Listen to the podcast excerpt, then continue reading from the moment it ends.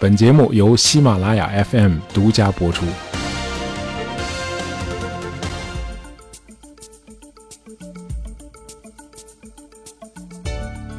啊，要想考察一个人的智商，我们一般不会对他做脑外科手术啊，去打开他的头颅，观察他大脑上这个神经元的连接状况啊，这样做既危险又费钱，还没什么效果。哎，本来挺聪明的一人，让我这么一折腾，成弱智了，对吧？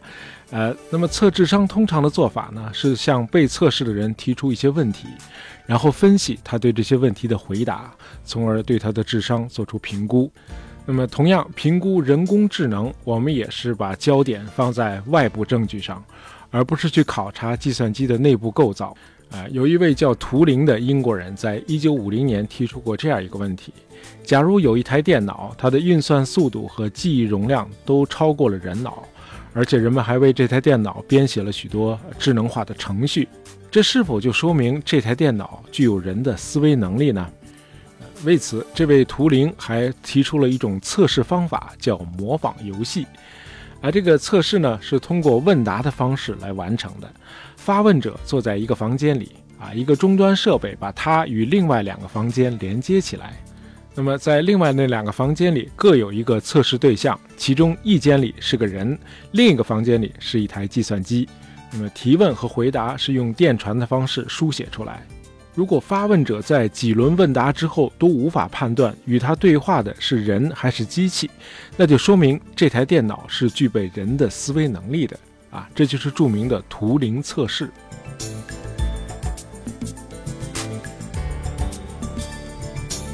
图灵毫无疑问是计算机时代的先驱啊！今天我们无论是刷手机还是用电脑，心里都应该默默地对这位数理逻辑大师说声谢谢。呃，他被誉为是计算机科学和人工智能之父。啊，二零一一年五月二十日，啊，美国总统奥巴马在英国议会发表讲话时，列举了对人类科学事业贡献最大的三个英国人，他们是牛顿、达尔文和图灵。啊，我常想，图灵如果在一九五四年就听到了这个评价，他还会在那年的六月七日选择自杀吗？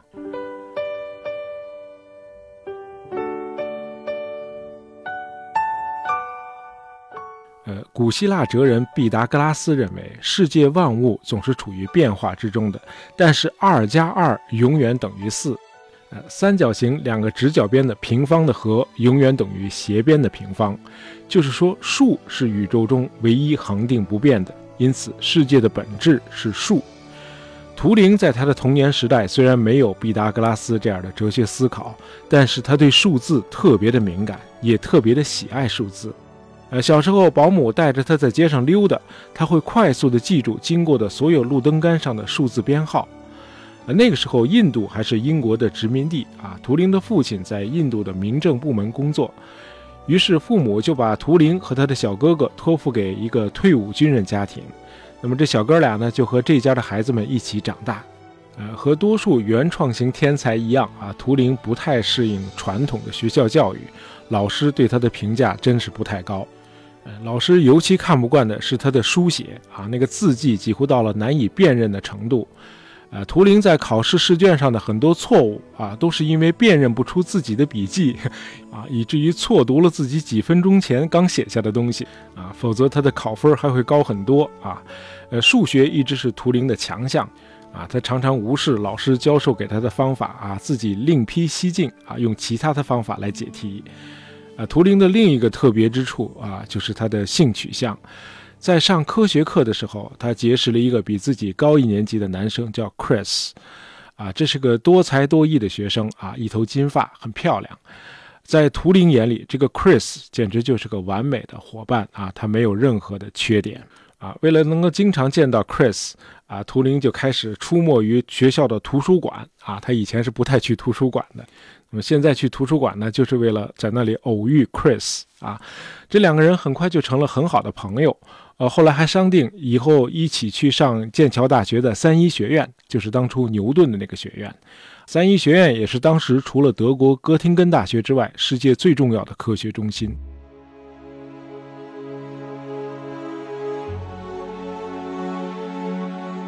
啊，不幸的是，这个 Chris 一九三零年二月突然死于结核病。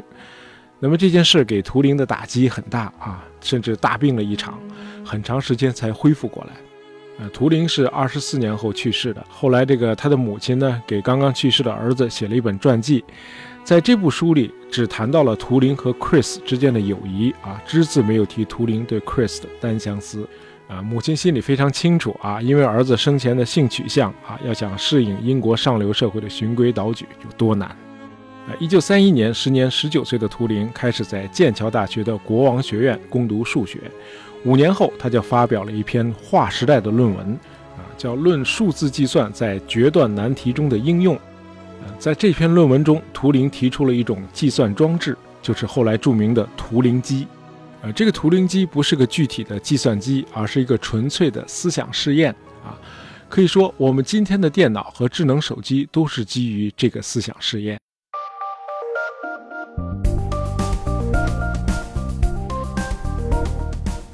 这个想象中的机器是由一个控制器、一个读写头，呃，和一条无限长的纸条组成。呃，这个纸条起着储存的作用啊，它非常的长，在上面画着一个个方格子。呃，那个读写头一头是铅笔，一头是橡皮，啊，它在这个纸条上来回的移动，啊，读取纸条上的信息。啊，这些信息呢，都是由二进位的一和零来表示。啊，一和零主要是为了方便的表达电路中的开和关、高和低、有和无。啊，另外呢，这个二进位在处理信息的时候也方便运算和这个逻辑判断。啊，用一和零来代表对和错、真和假，对吧？那么那个读写头把运算的结果写进那个长长的纸条，从而修改纸条上已有的信息。这个纸条就相当于现在电脑上的硬盘，啊，这个思想试验确实很厉害啊！想想看，一个二十四岁的年轻人，早在一九三六年就把电脑的工作方式和主要结构都设想出来了，啊，我们回望一下科学史，我们会发现，啊，几乎每一个达到巅峰的改变人类认知的科学理论，都是思想试验的结果，都是在人们的头脑中构想出来的。无论是爱因斯坦的相对论，还是薛定谔的猫，还是这个图灵机啊，可见伟大的理论只在你的大脑里，而不在你所看到的外部世界里。啊，当然，科学家也不是完全孤立于外部世界的啊，相反，有时候还会积极主动地参与外部世界的纷争。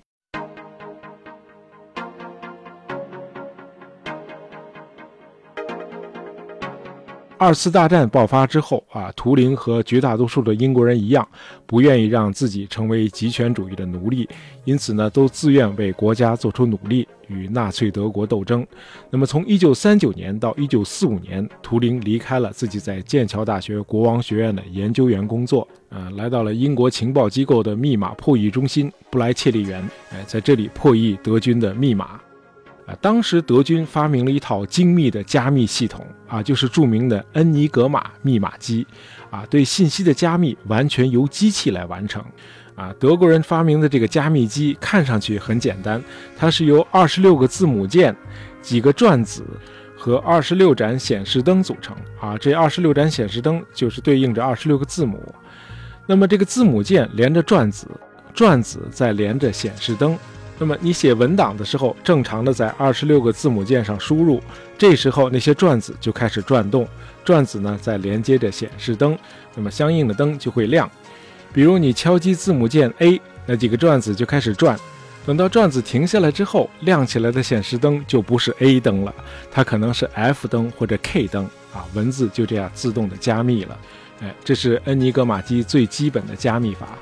呃，由于有的密码机上转子的数量非常多，那加密的可能性就多达一亿亿种啊，因此被认为是无法破译的。呃，图灵认为啊，用人的计算能力对付德国人的这个神器肯定是无效的，只能用算法机器来破译恩尼格玛机加密的信息，用机器在加密的可能性之间进行扫描读取。呃，战争期间，图灵和他的同事们在几位波兰专家破译工作的基础上，先后制造出几种破译机，于1941和1942年先后成功破译了德国空军和海军的密码。那么，1942年12月，图灵又前往美国，把自己的发明传授给了美军的情报机关。呃，有这样一个说法：如果没有图灵的贡献，英国有一半的人会因为德国潜艇的封锁而饿死。苏联在一九四三年的库尔斯克战役中也不会采取先发制人的行动，极有可能败给德军。另外，一九四四年声势浩大的诺曼底登陆也不可能发生。而正是因为破译了德军的密码，战争才得以在一九四五年结束。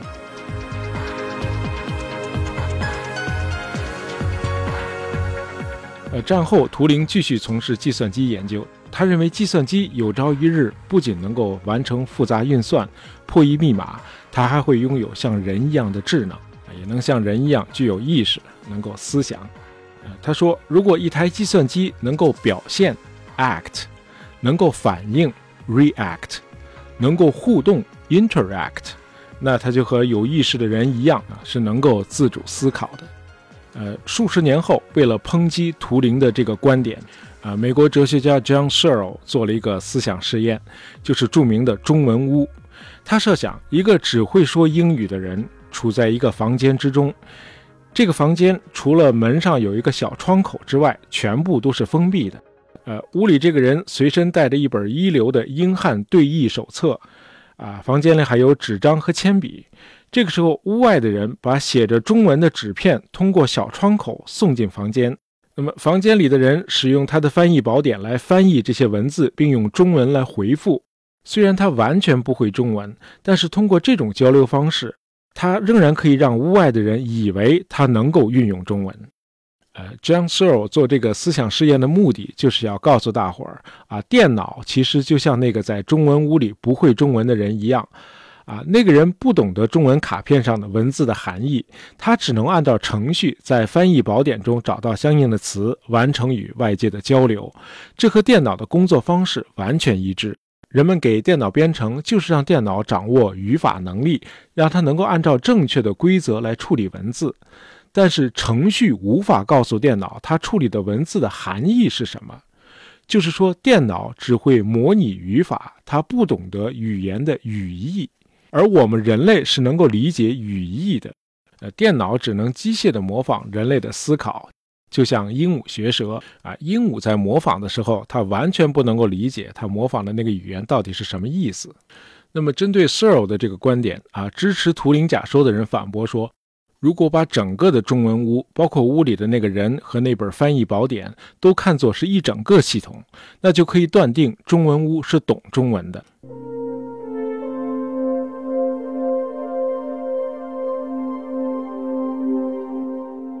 这些学者确信啊，人的大脑就像一个计算机的程序，而计算机是能够像人的大脑那样进行自我学习的，学习的效率还会远高于人的大脑。因此，没有理由怀疑啊，有朝一日，当人们把大脑里数百个神经元的图谱全都绘制出来之后，你的意识难道不可以上传到计算机上吗？这样，你的躯体可能早已火化了，但是你仍然活着，你的意识在继续的工作。啊，关于这个未来图景的思辨，毫无疑问是从1950年图灵发表的那篇著名的论文《机器会思考吗》啊，从这儿开端的。奇怪的是，无论是一九三六年的图灵机，还是一九五零年代的图灵测试，都没能引起英国公众的关注。倒是他的同性恋倾向，让他一夜之间成了媒体的焦点。一九五二年，图灵被告上法庭啊，这个诉讼的起因非常奇葩。呃，本来是图灵的一个同性朋友伙同另一个人来到图灵的住所入室行窃，啊，图灵呢去警察局报了案，结果警察的调查结果反倒让他受到了指控，呃，罪名是严重猥亵和性颠倒行为，啊，法庭后来宣判他有罪。在一九五零年代的英国，同性恋是一种罪行。呃，鉴于图灵在世界反法西斯战争中做出的卓越贡献，啊，法庭给了他两个选项：选项一是在监狱里服刑，那么选项二就是接受所谓的荷尔蒙治疗，哎，就是向他的体内注射雌性激素。啊，图灵选择了荷尔蒙注射。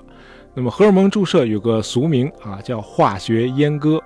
呃，注射一年之后，药物让图灵身心饱受其苦啊，他甚至长出了乳房。那么，一九五四年六月七日，人们在图灵的卧室里发现了他的尸体，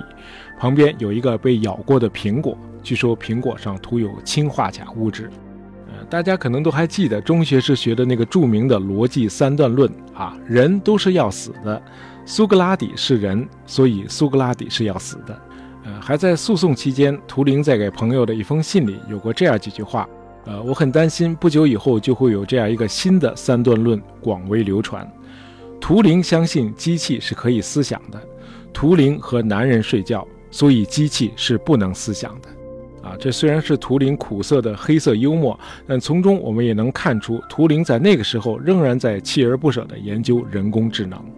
当然，社会偏见最终让他的研究工作戛然而止。